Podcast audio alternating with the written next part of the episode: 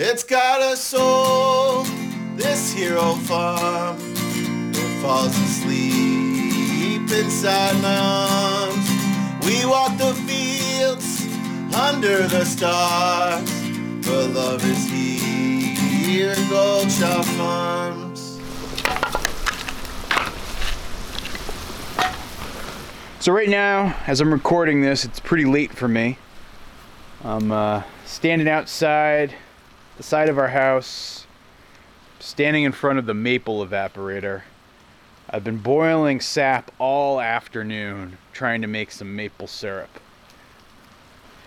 It started out a day in the upper 30s, nice and warm, but now it's really starting to drop down and get cold, and it's probably in the teens at this point. But I got to admit, I'm really happy right now. This is the kind of afternoon I always dreamed about when I lived in the city. You know, being out here, working around the farm, boiling sap and sugaring. Welcome to Gold Shaw Farm. I'm Morgan Gold. This is the podcast where we bring you stories about people who are homesteading, farming, and chasing their dreams. And I know out there right now there are a number of urbanites listening to this podcast. I've been seeing your Facebook comments, I've been getting your emails. I really appreciate the support. And I say to all of you who are out there listening and dreaming of some sort of life in a homestead or a farm in the future, you should really keep working towards it because it can happen for you. And it just takes hard work and persistence I have a, a friend. Her name is Serina Nell. She and her husband Ian live up in uh, British Columbia, Canada, and they were uh, a couple of urbanites as well, who a while back made the decision that first they wanted to turn their urban and then suburban homes into food producing landscapes. And then in the last year or so, they decided that you know what, let's take this one step further and go at a bigger scale. And they bought a farm and they are just starting to run a farm business. And uh, Serina, you guys might know her. She's got a, a, YouTube channel called You Can't Eat the Grass. They also have a, a, a new vlog channel that they just started up called You Can't Eat the Grass Vlog. Um, it's some great content. You can learn a lot by watching those guys. I think the other thing, though, that I, I love about Serina is that she's got strong viewpoints and a really unique perspective. And so the other day, I was having a conversation with Serina, and I decided to share that with you guys for today's episode. So, without blathering on any further, here's Serina Nell of You Can't Eat the Grass.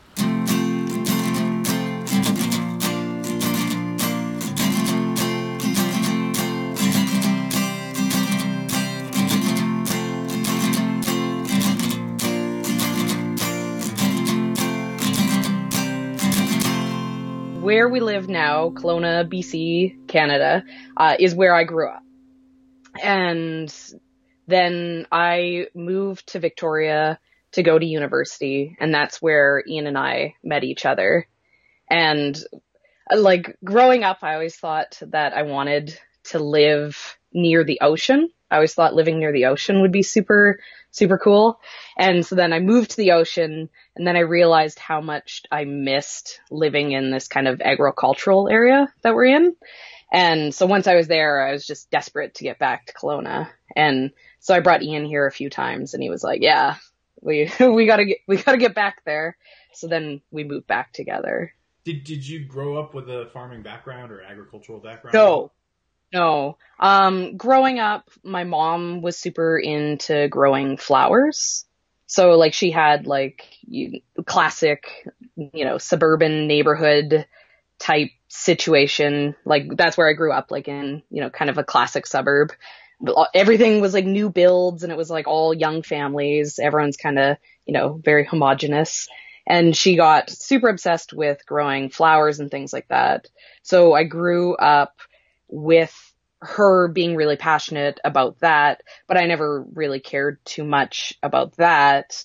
Um, but maybe out of there, I, I got passionate about growing food because as soon as I moved out on my own, I got my first garden.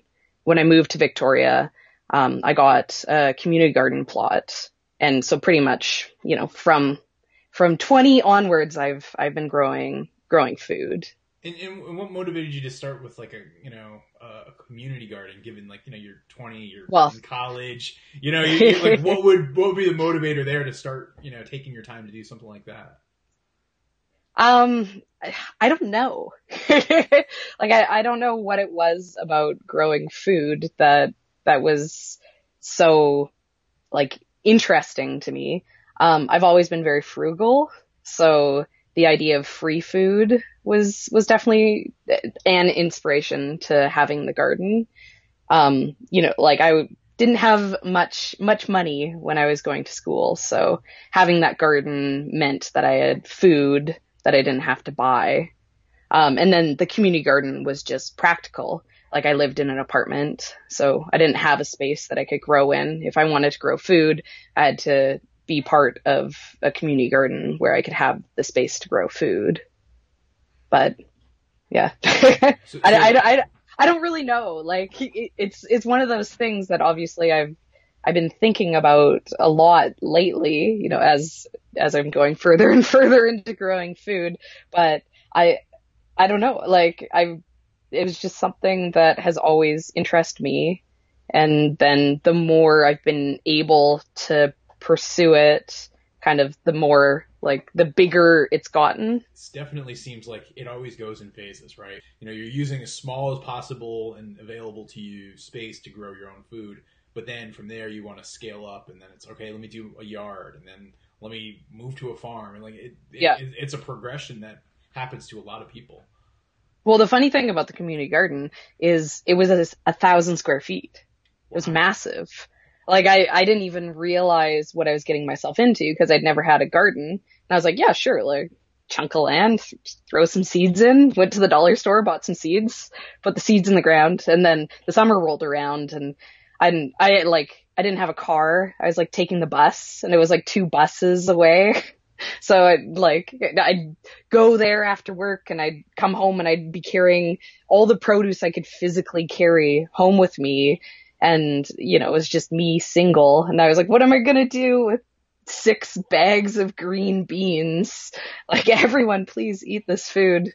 It, you know, like, it's amazing how much you can do in a thousand square feet. And it was amazing that these community gardens were that big. Well, a thousand square feet.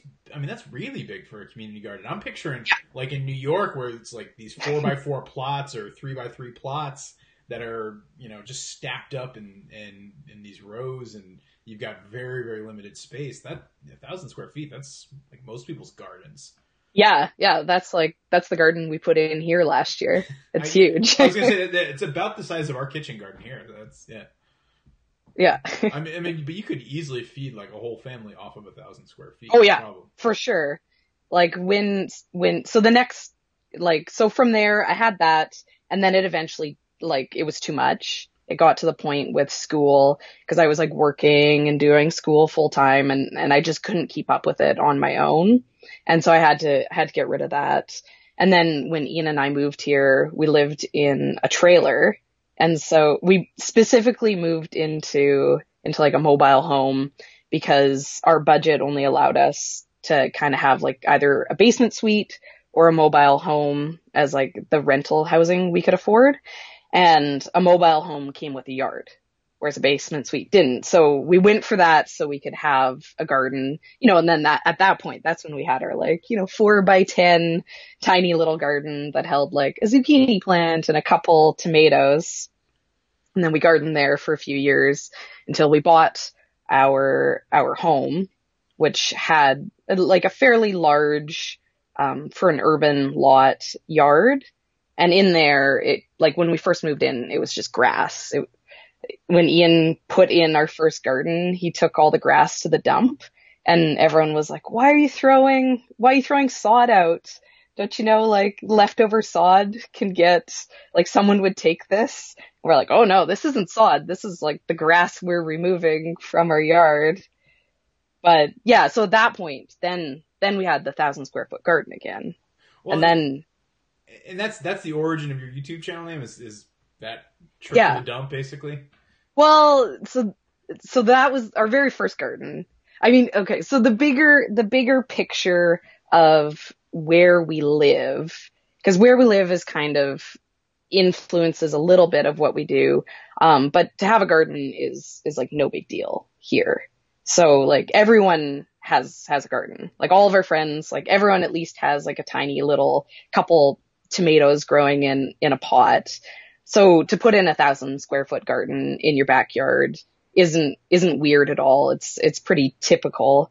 And if you were to walk down the alley of that neighborhood, like every single yard has, has a vegetable garden. And then, so we did that and that got bigger and bigger. And then eventually we ran out of space in the backyard and we're like, okay, well, it's time to convert the front yard into growing food. And that's when we ripped out the grass in the front yard when, and like our front yard had, had a sidewalk that everyone would walk their dogs up and down. It was like a, like a you know, common pedestrian area. And so working out in our front yard, everyone would stop and chat with us and they all wanted to know what we were doing. And they're like, why are you getting rid of your grass? And then you can't eat the grass. That's, uh. that's, that's what we're doing. Like we literally, we were saying it to, to everyone who'd walk by you know, as our justification. It's funny that you should talk about your sort of neighbors stopping to see you working in your garden in the front yard because I think the only other person I know of from Kelowna is uh, Curtis Stone, right? And he has sort of a similar story of how his his farm kind of took off with you know gardening in the front yard and gardening within his neighbors' yards, right? Yeah, and to put our situation into context, we're like part of the social group that Kurt's in. Like we know Kurt like before he started his farm. So like that that's our group of friends. And obviously like, you know, what he's doing isn't isn't what like our group of friends is doing. But like to me it's not surprising to to hear what Kurt's like still doing. That's that's very you know the growing culture is alive in in Kelowna. Like, how much do you think that that influences things? I mean, you know, being in community, having friends who are doing things of a similar vein, that it sort of empowers you and motivates you to try to pursue something similar. Um, I think it's it's definitely helpful. Like, for example, be, like I've only grown seedlings for a couple years now. And before that, I actually had a friend who was growing all my seedlings for me. And, you know, there's tons of years where I've gone in with people and done like bulk buys on seeds. So it's like, oh, like, you know, th- three of our friends get together and it's like, what do you want? We'll split a seed pack. So, it, you know, it, it gives you these these ways to learn about new things too, I guess. Like if if you have a whole group of people who are constantly learning different tips and tricks, then you have a pretty good pool of knowledge to to pull off of. I don't know if that makes sense. No, it, def- it definitely does. Definitely does. So now you guys went from kind of a sounds like suburban type neighborhood to you're now on a farm essentially. Yeah, farm. well, so we like Kelowna is not massive. Kelowna is like 100 to 150,000 people. So we were actually like the neighborhood right beside downtown. So like we like when when you think urban like downtown Manhattan, it's definitely that's not urban that we were, but we like our place was as urban as Kelowna gets. And then the area that we live in now is we refer to it as the suburbs because we're about, you know, 25 minutes from downtown now. But and, I don't know. And uh, what, what, what's your place like now? So we are on a two and a half acre agricultural property. Um, in British Columbia, we have protected agricultural land. It's called the agricultural, bleh, agricultural land reserve and it's land that's been protected from cities being able to enforce laws that would prevent you from farming. So even though our property is like two and a half acres, we're kind of in this area where there's a lot of like five acre properties to like 10 acre properties. And it's like, it's pretty farming. Like right now, I can look out my window every direction and I'm just surrounded by orchards. Um, there's the Okanagan has really good growing for doing fruit trees. We're super dry here. We we only really get rain in June. So it works really well to do to do the fruit because it doesn't the rain doesn't destroy the crops in the summer. You basically get a rain when the fruit sets and then like the, the fruit can just grow. So there's not a ton of like vegetable farms around us, but it's, it, it's interesting. It's a whole mix of, you know, agricultural type stuff. And then when we moved here, the property was just blank. It, it was previously used, like the people who lived here had a pet horse. So, you know, there, there was just a field of grass for, for their pet horse to go and hang out on.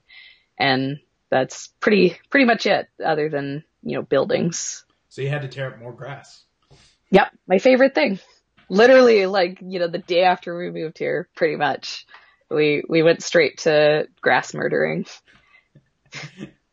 um, as far as your plans now, you know, I, I know you're you last year you started farming full time essentially and, and, trying to treat it more like a well, business. Pseudo full time. Is it this year that you're really making the leap? Yeah. Well, so we moved here in July. And a big part of the move was we took all of our plants with us. I've been collecting kind of permaculture perennial plants for like the last handful of years. So, and plus we had no grass in our front yard and our entire backyard was vegetable garden. So we, we needed to do some work to make it look a little bit more sellable, less, less, less like a homestead, more like, more like a normal urban home. So we spent probably two months digging up and transplanting everything over to this property, which took up, you know, the entire kind of growing season. Um, and then the plan all winter was to get ready for growing this year. But, and and now what what's that like that preparation? Um, it made my head hurt. I had, I, there was like a week where I had like headaches because I was thinking too hard. Cause I, I have no farming experience. Like I've had a vegetable garden for 15 years, but there's a huge difference between growing a garden and having a farm. And so I, I needed to decide what it was we were going to grow, like how we were going to grow it, how we we're going to market it, where we're going to market it, you know, like when, when do I have to plant the things to be able to have them available for the first market? What's involved in being able to have those things I want to grow for the first market ready for the first market? It's, I'm still at this point working out all the details I've been really surprised how many tiny little things you'd never think about there is to think about before you before you get into all this. You know, you you hear like Kurt Curtis Stone talk about starting a farm and you know he he has an entire book and it tells you how to start a farm and I read it and I was like, this is amazing. Like now I'm ready. And then you realize, no, that was just like, that's just the overview. Now you need to find the answers to all the questions that you didn't even realize you needed to know. I, you know, I, I, think you're, you're spot on with that of, you know, you read that book or you, you see, yeah, whether it's yeah, Curtis Stone or, or J.M. Fortier or, you know, Joel Salatin, like, and people will go through that content and be like, wow, here's the playbook. I just need to go out there and execute. And then always realize, oh, it's not that easy. You got to adjust to your own context. There's all sorts of other variables that you have to control for. And, and a lot of people get frustrated. Um, have you, how do you, how did you push through that once you kind of came to that realization? I, you just, you got to keep going. You know, like the, having a farm is the end goal. So if, if I need to, you know, A, B, C, D all the way to the end of the alphabet and then A, A again. Like you just have to keep working through the questions as they pop up or else you never get to the end goal. If, if I want to have a farm, I have to do everything it takes to have a farm. Right. It's just, it's, yeah, it's five year plan. You don't have a farm in a year. You have a farm in five years. So, you know, I'm, yeah, that makes me yeah. feel good, to hear that because that, that's been one of the things, you know, this past spring, like last year, 2018, that was like my first year up here. And, you know, got some things going with, you know, with ducks and trying to get it going. But it's like, it was a struggle. And as I'm looking now in, sort of the spring this year and what I want to do, um, you know, trying to figure out how to push through and how to tr- sort of turn a profit and not lose money. Those are the those are the tough things, and and it's really hard to do it in that first year, especially when you don't have the experience. Yeah. I mean, I'd say maybe one of my my tricks is that I 100% expect to lose money. Like, I'm like, there's no world in which I'm not losing money this year. And there's no world in which I'm not losing money next year. The goal is maybe that I'll break even on year three, but I don't really expect to break even or turn a profit really until year five is the big picture. Now, now for the person though who's the skeptic and who's seeing what you're doing and saying, "Gosh, you know, that's several years of of not even turning a profit, and then you're probably never going to get rich doing it." Why do it? I mean, like obviously I deal like I make content for the internet, so like I I hear that all the time, and it makes me laugh because I mean another thing too is this property wasn't cheap. Like the buying property in in this area is like super expensive. So there there this wasn't a low risk move, which almost makes it easier to be committed to it. But um I'm just I'm always surprised at people who say that's going to be a lot of hard work and and they think that's a reason not not to do it you know, I, I think about like I think I like I wrote to you once. Um, now I'm I'm just trying to think of what it was. Uh, it's it's hard to be proud of like l- easy luxury, right? It's that's that's kind of it. Like when people are like, "That's going to be a lot of hard work," it's like, yeah, we bought a farm because we wanted to work. We're literally paying money to work our butts off.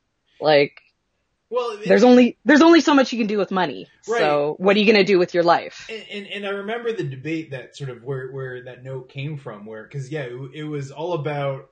I think I, I was like carrying buckets by hand, and people were like, Yeah. "That's crazy! Why would you carry water buckets by hand?"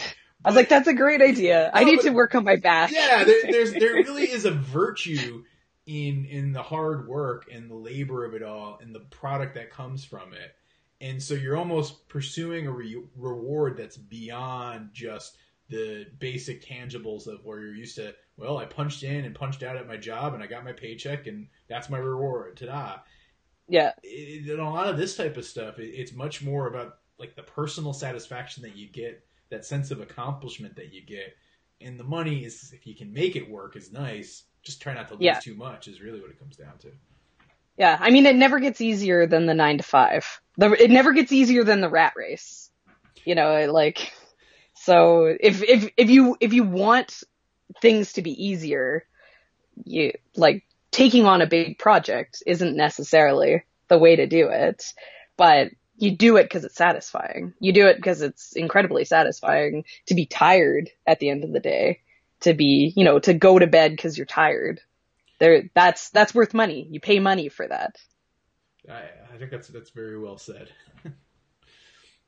now, I think the the first time I ever came across one of your videos on YouTube, it was you dressed up in like a like 1800s dress, uh, talking about people not being true homesteaders and you know sort of a controversy that came out at the time of you know you know there was one channel saying hey you know people aren't real homesteaders or they're just playing homesteader.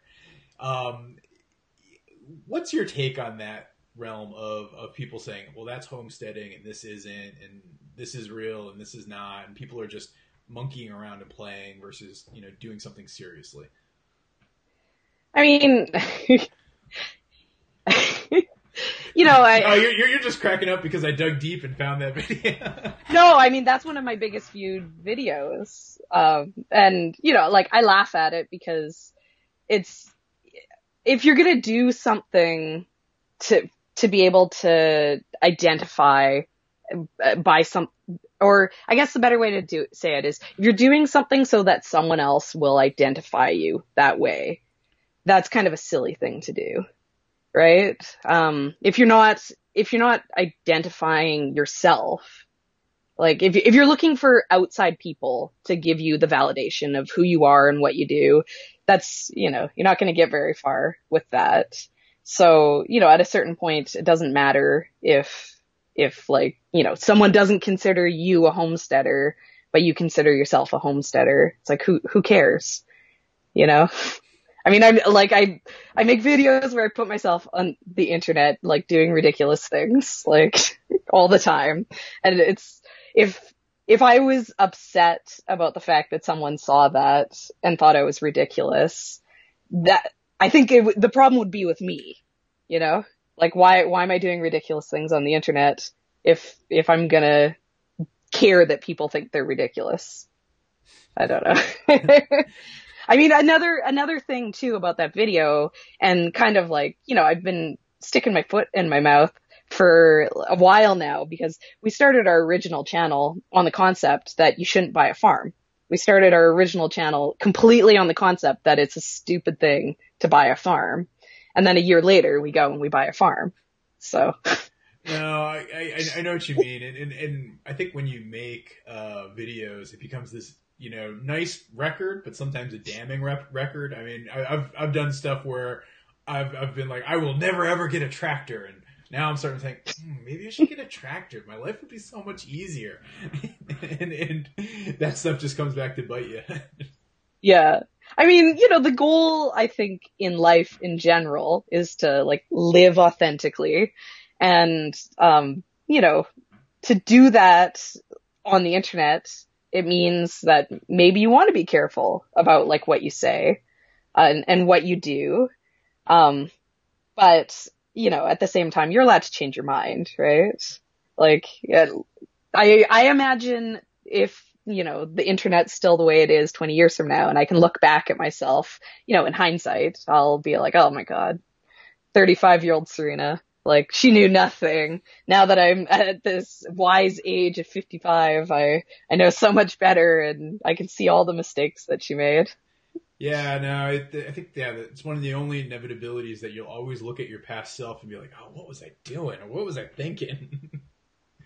See, I, I kind of have the opposite problem, and I think it like it might be just like because I'm arrogant, but I'm like, oh yeah, like all those all those decisions I made in the past, like genius, great decisions. Like I had no way regret doing those things.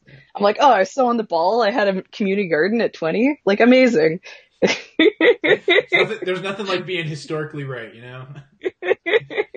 so, um, tell me, why do you make ridiculous content on the internet? so we had I started an Instagram account because I'm a really bad gardener and I I never keep track of anything and I'm also too lazy to start a gardening journal. So I I just started an Instagram account to be my gardening journal. I knew I'd be able to flip back and see like what was happening at this time of the year. And then people just liked it, which I, I was kind of surprised. I was like, oh, like, cause as I was saying, everyone has a garden. So I didn't, I didn't even have the biggest garden out of my friends group, but people on the internet were like, wow, your garden, it's insane. It's amazing. I've never seen a garden like this. And I was like, oh, well, here, see more pictures if you'd like. And then our friend Kurt, he, who's, you know, been making videos forever, he was like, oh, you should make videos too. So I was like, well, sure, why not? now, one of the things I appreciate about your videos too is that, that you will, you know, talk not just about the what's happening on your farm and what you've been doing or what you've been growing, but also your points of view and kind of your view on the world. What's that been like opening up on that front? you know, had has you found it to be sort of a lightning rod? Have you found it to be an opportunity for conversations? Like, what's the experience been like? We we go on Reddit, so Reddit can be like a really like unfriendly place to talk to people. So we weren't expecting YouTube to be as friendly as it actually was. Um, so we were we were willing to say things that people were going to dislike We were willing to say things that people disagreed with and hear about it. Um, our, our kind of view in making videos is if you make something that no one is going to disagree with, You're not necessarily going to make anything that anyone strongly agrees with. And we, we started making content because we wanted to find people that were like us. We wanted to have conversations with people who, you know, had a similar view to us or, or that our view appealed to. So we were kind of willing to say things that other people wouldn't like, like the fact that we, uh, we support pure living for life. Back to that video. you know, like I, I think a lot of truths in general, you, it's hard to say true things because a lot of people don't want to hear the truth, but I think there's value in it, in, in saying it and hearing it. So. Yeah. And I, and I will say too, I think there's another aspect of it where, um, I think so often, especially in this day and age, we polarize and we cluster off with people who have like minds as ourselves, and we can't accept or appreciate an opposing view or a different view than our own. And that then makes it harder to even try to see eye to eye versus, okay, you've got an opinion, and but you know, I think pure living for life is that's rubbish, you know, like like whatever, like yeah. when are they gonna ever f- finish that house? Eh, like that type of thing. It, I think it's okay to have that out there, but it seems like there's very much a mentality in this day and age of no, if somebody has a different viewpoint, they are the enemy in, in terms of kind of ideology. Yeah, it's it's very easy to uh, niche down on people who will support your view in in whatever your view is, in in good ways and bad ways. Um, you know, and and I think that people they they have this idea that they have a lot of privacy. So it, it becomes easy to, to say things that you maybe wouldn't say to someone face to face. I think like that's another value that I get from making content on the internet. It's the fact that if I'm saying it like publicly, it's, you know, it, it should be something that I'm willing to say publicly. I'm not making a rude comment on someone's video, I'm actually putting my face out there and I'm I'm saying these things. You know, I'm not hiding hiding behind a screen, even though I guess, you know, it's all screens, but not an avatar perhaps. I don't know, something like that. um so so so what's next for you guys as you're you're looking forward out say 5 to you know, as you're thinking even 20 years out like where where do you hope all this ends up going? I mean, big picture, like, I want to be in the compost pile. Like, I'd never want to leave. Like, I, I never wanted to leave our other place. So I was like, okay, we, we made one more move. Let's never move again. Um, you know, five years from now, it would be nice if the property was kind of starting to come together into what we want to do with it.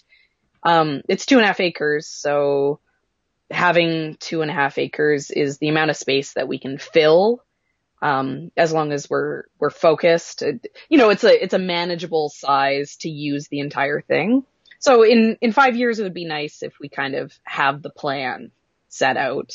10 years, you know, everything's manicured.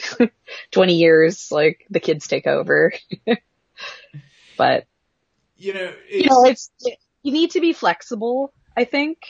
You know, like Ian Ian was kind of like getting annoyed with me because I've been having nightmares that we get our soil tests back and our entire property is contaminated and I can't grow food, even though I spent the entire winter planning to grow food. So I'm like, well, if the ground's contaminated, like we're planting this. And if we find out at the end of this year that I'm really bad at farming and therefore like I don't have the skill set that we need to farm, then the plan is this. And he's like, how can you have so many plans if like you have this one thing that you're working towards? And, and I think it's because the plan is to build a life here. So it's, there's not one set thing that really matters more than, you know, doing a thing that works and is comfortable. Yeah, I think that's a good point because, you know, like trying to nail down the five year plan can often be really hard because there's so many twists and turns and you know we could have a drought or you know you could get injured or yeah you could get a horrible soil test back um, but then to your point it's like having that end in mind you know, one of the things I, I've talked about before in videos is my ultimate dream is that at 104 years old, I walk off into the woods in the back of our property and get eaten by a bear. Like that would be everything would be like that would be my ultimate dream where I've lived this great life here on the farm, built some things up. I don't know exactly what that's going to look like, but at the end of the day it's enabled me to be able to walk all the way back there and have some bear return me to the earth. That that sort of thing. Yeah. So, it's it's uh yeah, I, think it's being open to the, to whatever those twists and turns are. Yeah, if you have too solid of a plan, then it just it makes life stressful when the plan doesn't work out. And, you know, the goal is to make life not stressful. Enjoying yourself, not like grinding yourself to to dust. At least too soon. yeah, exactly. So, so You know, I I don't have any expectations that my back will make it as long as I want it to. So for for somebody who's uh, out there listening to this podcast uh, and they're in the rat race and they're dreaming of you know having their own farm or starting their own farm or homestead, what advice would you have for them beyond you know don't get too fixed on the plan? I mean, I I know I said that, you know, I stuck my foot in my mouth with my first channel where I said don't buy a farm and then I went and bought a farm. Um but I I do think that what we were speaking to there still holds true, which is um what what is it that you're hoping to achieve? Like cuz I've heard lots of people speak to me and say the rat race is too hard. I just wish that I could like sit out on my farm and, you know, like put my feet up and have a beer. And I don't think that that's a reality. So it's, you know, it's kind of what, what is, what's your goal? It's, it's one thing to dream of having a farm, but what, what is it that that dream is? Because maybe, maybe the dream isn't having a farm. Maybe the dream is just scaling back on work. And maybe that's a lot easier to do financially without buying a farm. You know, or, or maybe the dream is that you wish you could grow some food and you don't have to buy a farm to do that. Like we grew the majority of our fruits and vegetables in a 2000 square foot garden in the back of our urban, urban home. And that, that was hugely satisfying. So I think the, my, if I could give one piece of advice, it would be to try to question what you want more because maybe what you think you want isn't isn't the easiest solution to to getting getting that satisfaction that you're looking for.